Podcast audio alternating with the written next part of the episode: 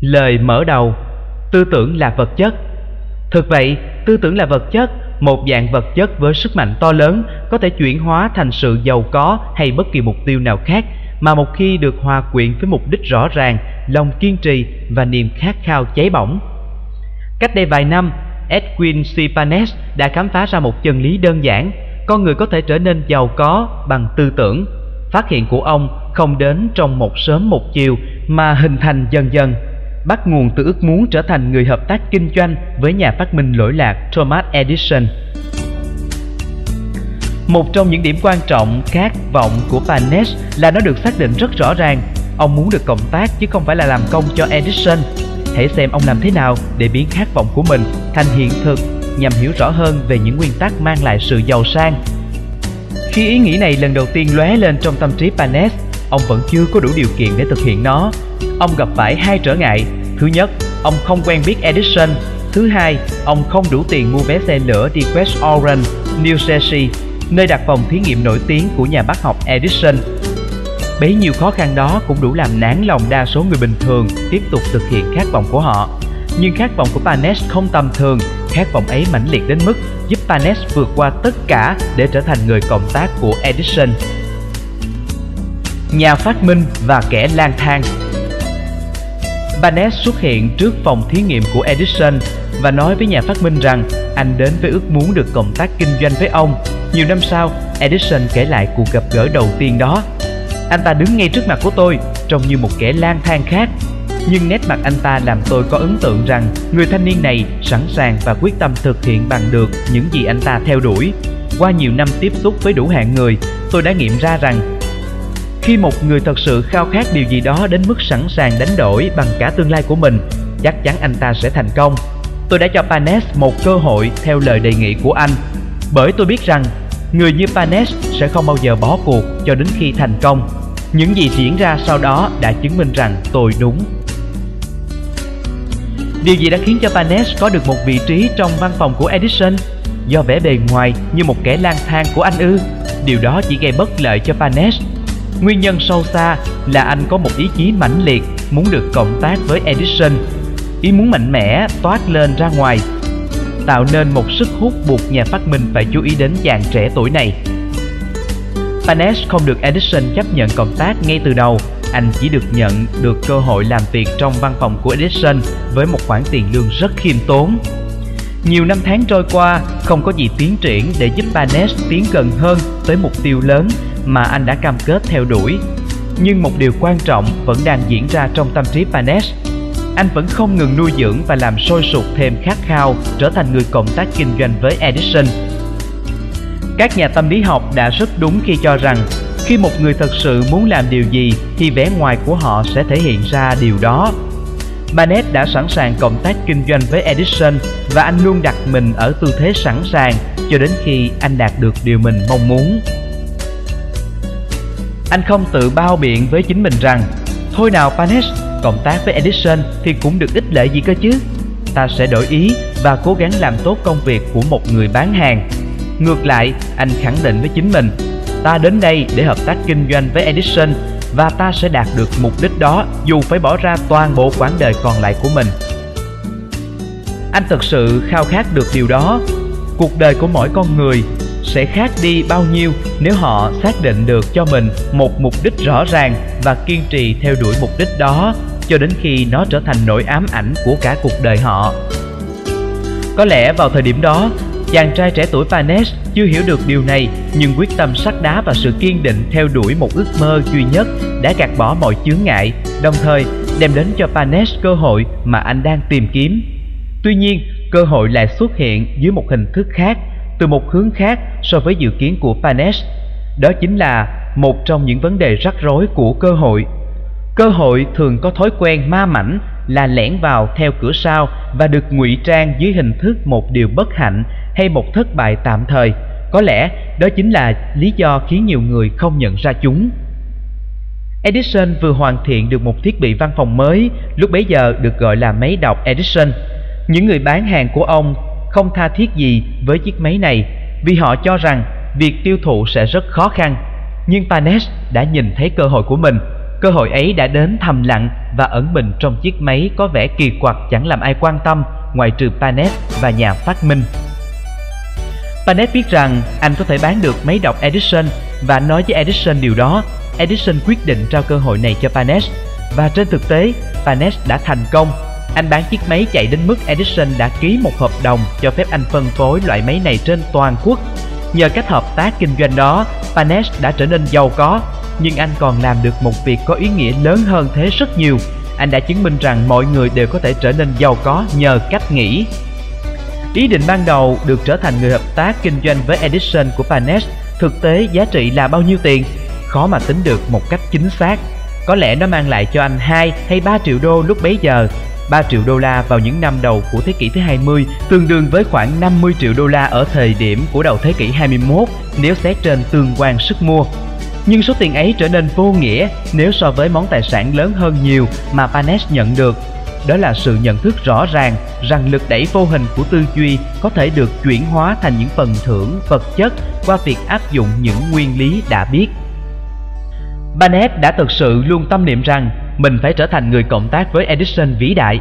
Anh cũng luôn tâm niệm rằng mình phải trở nên giàu có. Panesh khởi đầu từ con số 0. Tài sản duy nhất anh có được là sự nhận thức rõ ràng bản thân mình muốn gì và quyết tâm theo đuổi ước muốn ấy cho đến khi thành công. Nhưng chính khối tài sản tinh thần vô giá đó lại là thứ quan trọng nhất giúp anh đạt được những ước muốn quan trọng của cuộc đời mình. Cách vàng một thước một trong những nguyên nhân phổ biến nhất của thất bại là thói quen dễ dàng từ bỏ ước mơ của mình khi gặp phải những thất bại tạm thời. Trong cuộc đời mình, mỗi người chúng ta ai cũng đã từng phạm phải sai lầm này, không phải lúc này thì lúc khác. Tôi có một người bạn là Trio Dabi, vào thời điểm mà người ta đổ xô đi đào vàng, ông chú của Trio Dabi cũng bị cuốn theo cơn sốt vàng đó và đã đi về hướng Tây đến Colorado để đào vàng với hy vọng là trở nên giàu có.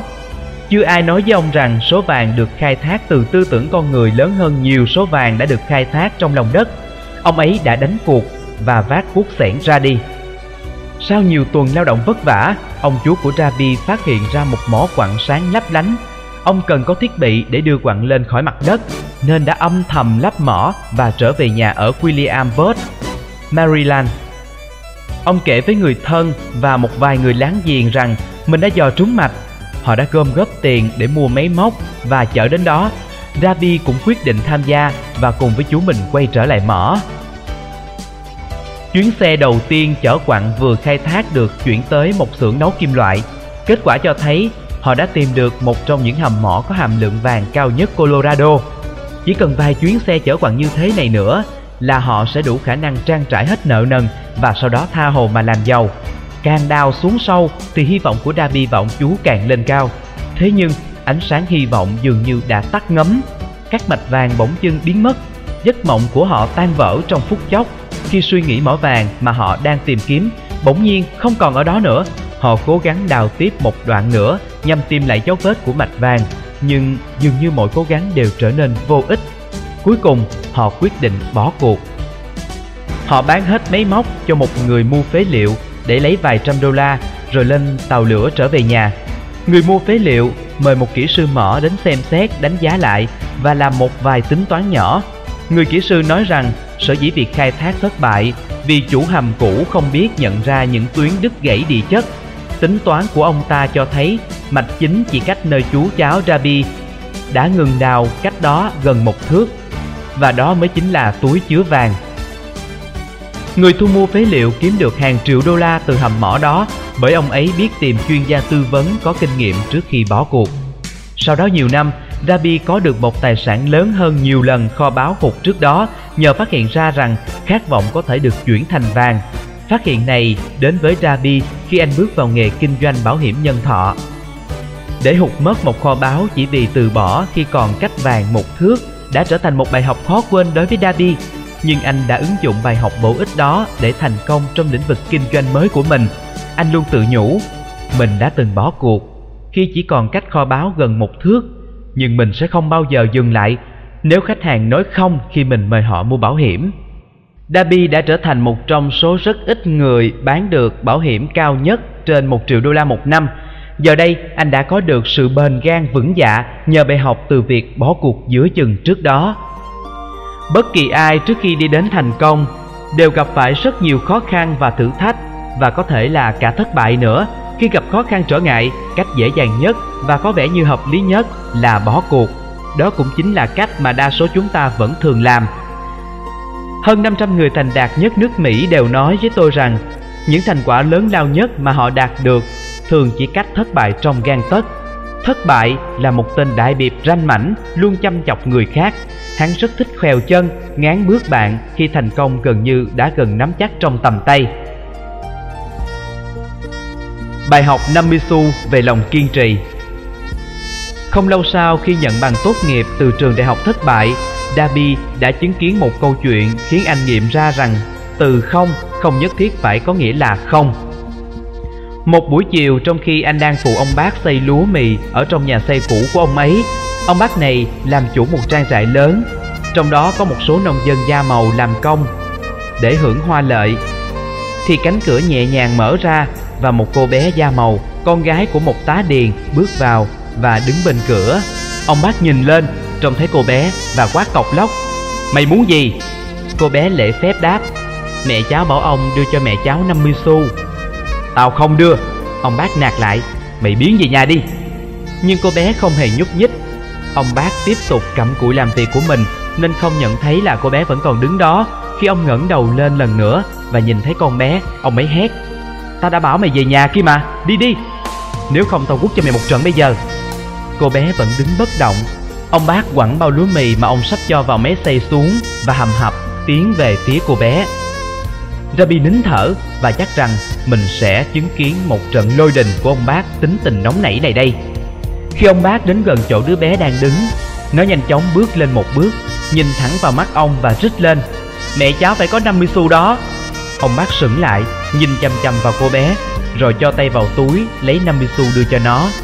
Cô bé cầm tiền và chậm chậm lùi về phía cửa, trong khi mắt vẫn nhìn xoáy vào người đàn ông to lớn vừa bị khuất phục trước đó sau khi cô bé đi khỏi, ông bác ngồi bệt xuống một cái thùng, ánh mắt thất thần, nhìn ra khoảng trống vô định ngoài cửa sổ trong hơn vài phút ông ngẫm nghĩ trong bàng hoàng về ngón đòn mà cô bé đã sử dụng để hạ gục mình Dabi cũng đang suy nghĩ, đây là lần đầu tiên trong đời anh thấy một đứa con nít da màu nhỏ bé ung dung hạ gục một người đàn ông da trắng. Cô bé đã làm điều đó bằng cách nào? Điều gì đã tước mất sự hung hãn của ông bác và biến ông trở nên ngoan ngoãn như một con cừu non? Cô bé ấy đã sử dụng sức mạnh kỳ lạ nào để làm chủ được tình thế? Những câu hỏi như thế cứ liên tục nảy sinh trong tâm trí của Dabi. Nhưng mãi nhiều năm sau, khi kể lại cho tôi câu chuyện này, anh mới tìm được câu trả lời. Điều kỳ lạ là Dabi đã kể cho tôi nghe câu chuyện khác thường này chính tại căn nhà xây cũ kỹ, ngay chỗ ông bác của Dabi bị trúng đòn của cô bé. Dabi thuật lại câu chuyện trên trong nhà xây lúa móc meo cũ kỹ đó và kết thúc bằng câu hỏi Anh có thể giải thích được không? Cô bé kia đã sử dụng sức mạnh thần kỳ gì để hạ gục hoàn toàn ông bác của tôi? Câu trả lời đầy đủ cho câu hỏi của Davi sẽ được tìm thấy trong những nguyên tắc được đề cập đến trong quyển sách này. Câu trả lời rất tường tận và hoàn chỉnh, chứa đựng mọi chi tiết và những chỉ dẫn giúp bạn hiểu và áp dụng sức mạnh mà cô bé đã ngẫu nhiên sử dụng. Hãy tập trung cao độ và bạn sẽ hiểu được chính xác sức mạnh kỳ lạ nào đã cứu cô bé. Có thể bạn đã nhắm bắt được phần nào sức mạnh ấy trong chương này, hoặc bạn sẽ nhận thức được nó trong những chương kế tiếp. Rồi đâu đó trong quyển sách này, bạn sẽ tìm thấy một ý tưởng đẩy nhanh khả năng lĩnh hội của bạn và khiến bạn lúc nào cũng có thể kiểm soát được nguồn sức mạnh không gì có thể cưỡng lại được ấy. Nó có thể xuất hiện dưới hình thức một ý tưởng đơn lẻ, một kế hoạch đầy đủ hay một mục đích nào đó. Ngoài ra, sức mạnh ấy có thể khiến bạn nhìn lại kỹ càng hơn những khó khăn hay thất bại trong quá khứ. Điều này sẽ giúp bạn rút ra được một vài bài học bổ ích mà nhờ nó bạn có thể lấy lại được những gì mình đã mất. Sau khi tôi giải thích cho Dabi sức mạnh mà cô bé da màu đã vô tình sử dụng, anh đã hồi tưởng lại 30 năm kinh nghiệm trong nghề bán bảo hiểm nhân thọ và anh nhận ra rằng thành công của mình có phần không nhỏ từ bài học mà anh đã được học từ cô bé. Dabi kể lại, mỗi lần một khách hàng tiềm năng nào đó chào tiễn tôi ra cửa hàng mà không mua bảo hiểm của tôi, tôi lại nhớ đến hình ảnh cô bé đứng đấy trong cái nhà xây cũ kỹ mắt mở to đầy thách thức và tôi tự nhủ tôi phải bán bằng được hợp đồng bảo hiểm này. Phần nhiều những hợp đồng mà tôi bán được đều từ những người đã từng nói không với tôi. Anh cũng nhắc lại sai lầm của mình vì đã bỏ cuộc khi chỉ cách mỏ vàng chưa đầy một thước. Anh nói, nhưng đúng là trong cái rủi có cái may, lần thất bại đó đã dạy cho tôi rằng phải luôn nỗ lực không ngừng cho dù khó khăn đến đâu. Đó là một bài học cần thiết trước khi có thể thành công trong bất cứ việc gì. Những kinh nghiệm của Dabi rất đổi bình thường và khá đơn giản, vậy mà chúng nắm giữ chìa khóa quyết định cho số phận của anh. Vì thế, chúng cũng quan trọng như chính cuộc đời anh. Dabi đã gặt hái lợi ích từ hai kinh nghiệm sâu sắc trên vì anh đã biết phân tích chúng và tìm thấy bài học ẩn chứa trong đó. Sẽ ra sao nếu như bạn không có dịp trải nghiệm qua những câu chuyện có ý nghĩa sâu sắc như thế? Sẽ ra sao đối với những người trẻ tuổi chưa từng gặp phải những pha pháp thất bại trong cuộc đời để phân tích ở đâu và bằng cách nào họ có thể học được nghệ thuật chuyển bại thành thắng, chuyển thách thức thành cơ hội? Cuốn sách này sẽ được viết ra chính là để trả lời cho những câu hỏi trên. Câu trả lời nằm trong 13 nguyên tắc. Những nguyên tắc đó có thể đứng riêng lẻ với nhau hoặc là tập hợp lại như những chất xúc tác Hãy luôn nhớ rằng câu trả lời mà bạn đang tìm kiếm có thể đã có sẵn trong chính tâm trí của bạn rồi. Việc nắm bắt những nguyên tắc này sẽ chỉ như một chất xúc tác giúp bạn biến câu trả lời thành một vài tư duy rõ ràng, một kế hoạch cụ thể hay một mục đích nhất quán mà thôi. Một ý tưởng đúng đắn, kiên định là tất cả những gì bạn cần để đi tới thành công. Những nguyên tắc được đề cập đến trong quyển sách này chứa đựng những phương pháp và phương diện tốt nhất hữu ích nhất giúp bạn sáng tạo nên những ý tưởng như thế ý thức về sự thành công. Trước khi tôi đi xa hơn trong việc mô tả những nguyên tắc này, bạn nên nắm bắt được gợi ý quan trọng sau. Khi của cải bắt đầu đến, nó đến nhanh và nhiều đến mức người ta tự hỏi rằng, không biết trong những năm tháng gian khó vừa qua, nó đã trốn nơi đâu. Phát biểu trên có thể làm bạn kinh ngạc, đặc biệt nếu như bạn luôn suy nghĩ theo quan niệm thông thường rằng sự giàu có chỉ đến với những người làm việc chăm chỉ trong một khoảng thời gian dài khi bạn bắt đầu nhận thức được rằng cách nghĩ có thể mang lại sự giàu sang, bạn sẽ thấy rằng sự giàu sang luôn bắt nguồn từ một trạng thái mang tính chất tinh thần, từ một mục đích rõ ràng, chứ không phải bởi bạn có làm việc cật lực hay không những gì bạn và mọi người khác nên biết là làm thế nào để có được một trạng thái tinh thần tạo ra sự giàu có như thế Tôi đã dành 25 năm để nghiên cứu điều đó, vì bản thân tôi cũng muốn biết những người giàu có đã làm thế nào để đạt được những thành quả như vậy. Bạn sẽ nhận thấy rằng ngay khi bạn nắm được những nguyên tắc của triết lý thành công này và bắt đầu ứng dụng những nguyên tắc đó, tình hình tài chính của bạn sẽ được cải thiện. Nói một cách hoa mỹ thì mọi thứ bạn chạm tay vào sẽ biến thành vàng. Bạn cho rằng không thể được ư? Thế mà đúng như vậy đấy. Một trong những điểm yếu của người bình thường là họ luôn có xu hướng nghĩ mọi việc đều không thể. Đối với họ thì mọi quy tắc đều vô tác dụng, mọi ước mơ đều không thể thực hiện được. Cuốn sách này được viết cho những người đang thực sự nỗ lực tìm kiếm những quy tắc đã giúp những người thành đạt đi tới vinh quang và sẵn lòng đặt cược mọi thứ vào những quy tắc đó. Thành công chỉ đến với những ai thật sự có ý thức mãnh liệt muốn đạt được nó thất bại sẽ đến với những người luôn nghĩ rằng mình sẽ thất bại mục đích của cuốn sách này là giúp bạn nắm bắt được nghệ thuật thay đổi tư duy của bạn, từ ý thức về sự thất bại, sang ý thức về sự thành công. Một điểm yếu khác của con người là thói quen đánh giá sự việc và những người xung quanh bằng cảm giác qua lăng kính chủ quan của riêng họ.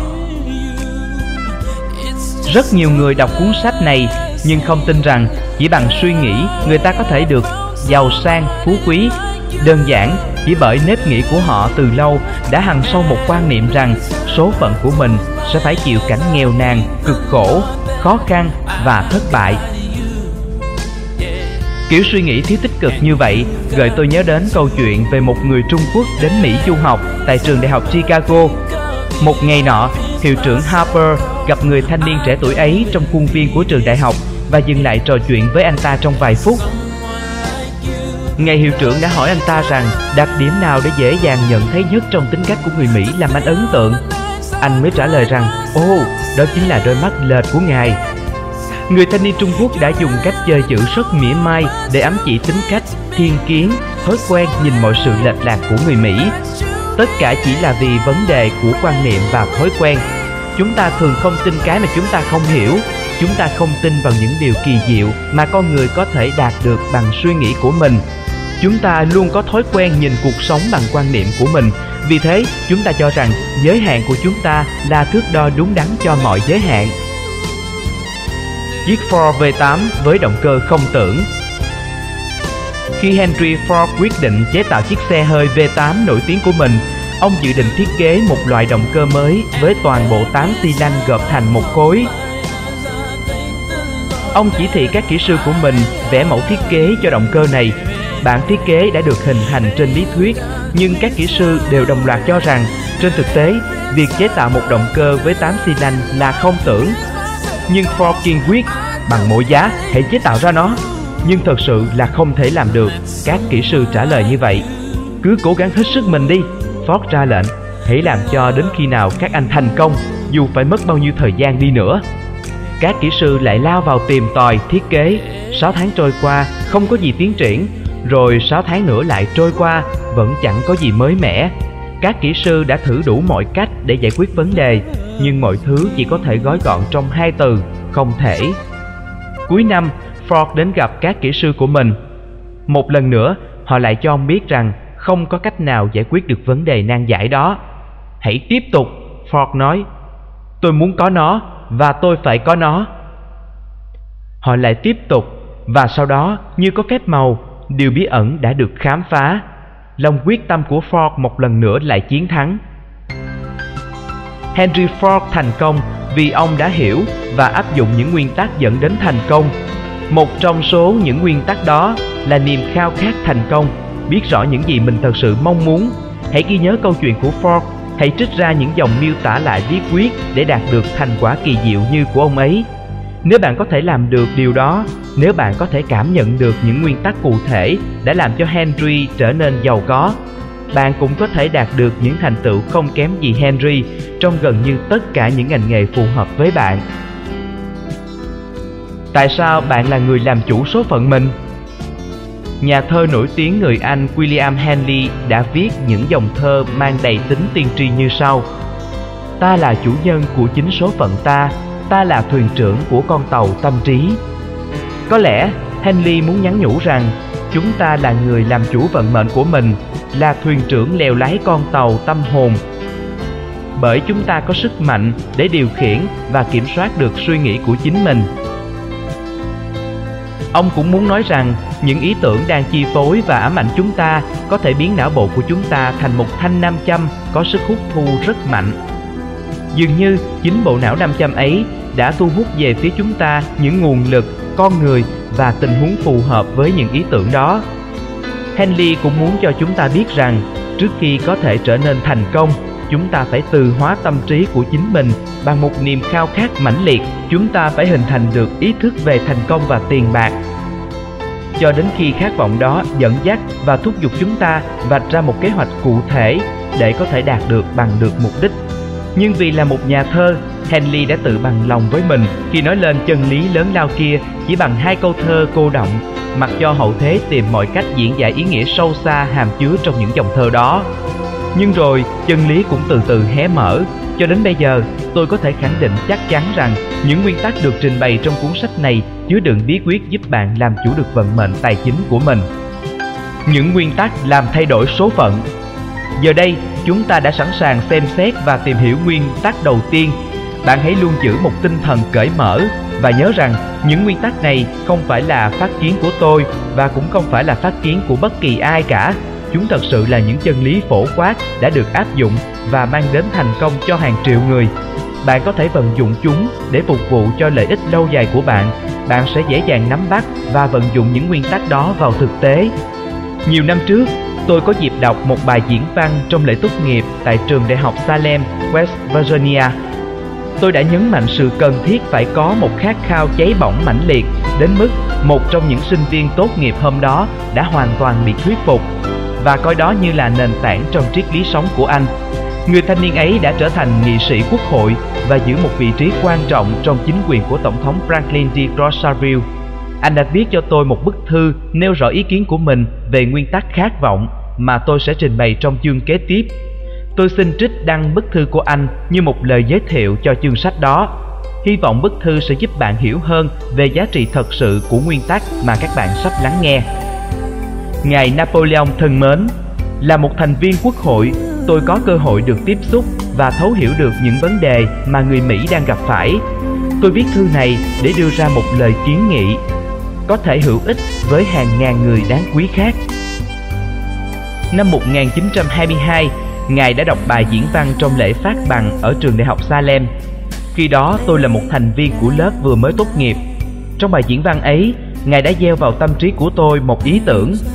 Chính ý tưởng đó đã giúp tôi có cơ hội được phụng sự nhân dân và đất nước như ngày hôm nay và sẽ còn giúp tôi rất nhiều trong mỗi thành công mà tôi có thể đạt được trong tương lai. Tôi vẫn nhớ như thể mọi chuyện mới xảy ra hôm qua về những điều tuyệt vời mà Ngài đã nói hôm đó về bí quyết thần diệu đã giúp Henry Ford, một người học vấn khiêm tốn, không một xu dính túi và không hề có bạn bè nâng đỡ, đạt đến những tầm cao vĩ đại. Tôi đã hạ quyết tâm, thậm chí trước khi Ngài kết thúc bài diễn văn, rằng tôi sẽ tìm một chỗ đứng cho bản thân, dù phải vượt qua bao nhiêu khó khăn trở ngại đi chăng nữa. Hàng ngàn sinh viên trẻ sẽ ra trường trong năm nay và trong vài năm tới. Mỗi người trong số họ sẽ luôn cần những lời nhắn nhủ thiết thực và đầy khích lệ như thông điệp mà tôi đã nhận được từ ngài. Họ cần phải biết nên làm gì và đi theo đường nào để khởi nghiệp. Ngài có thể nói với họ và cho họ những lời khuyên có ích bởi ngài đã giúp giải quyết vấn đề của rất rất nhiều người. Hàng ngàn người mỹ ngày nay muốn biết làm thế nào họ có thể biến ý tưởng thành tiền bạc. Những người phải khởi nghiệp từ hai bàn tay trắng hay đang làm lại từ đầu để phục hồi những mất mát do sai lầm trong quá khứ. Nếu có ai có thể giúp được họ, thì người đó chính là ngài.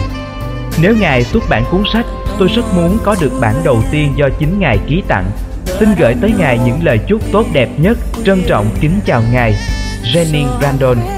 Kể từ năm 1922, tôi đã vui mừng chứng kiến quá trình thăng tiến của Sandin Brandon Ông đã trở thành ủy viên điều hành của một hãng hàng không hàng đầu nước Mỹ, một diễn giả có phong cách diễn thuyết đầy cảm hứng, một thượng nghị sĩ đại diện cho bang West Virginia trong Thượng viện Mỹ. 35 năm sau khi đọc bài diễn văn đó, vào năm 1957, tôi lại có hạnh phúc được trở về trường đại học Salem và được đọc diễn văn trong ngày lễ tốt nghiệp. Lúc đó, tôi đã vinh dự nhận được bằng tiến sĩ văn chương từ trường đại học Salem. Bất kỳ điều gì con người có thể tưởng tượng ra và tin tưởng rằng mình sẽ đạt được đều sẽ trở thành hiện thực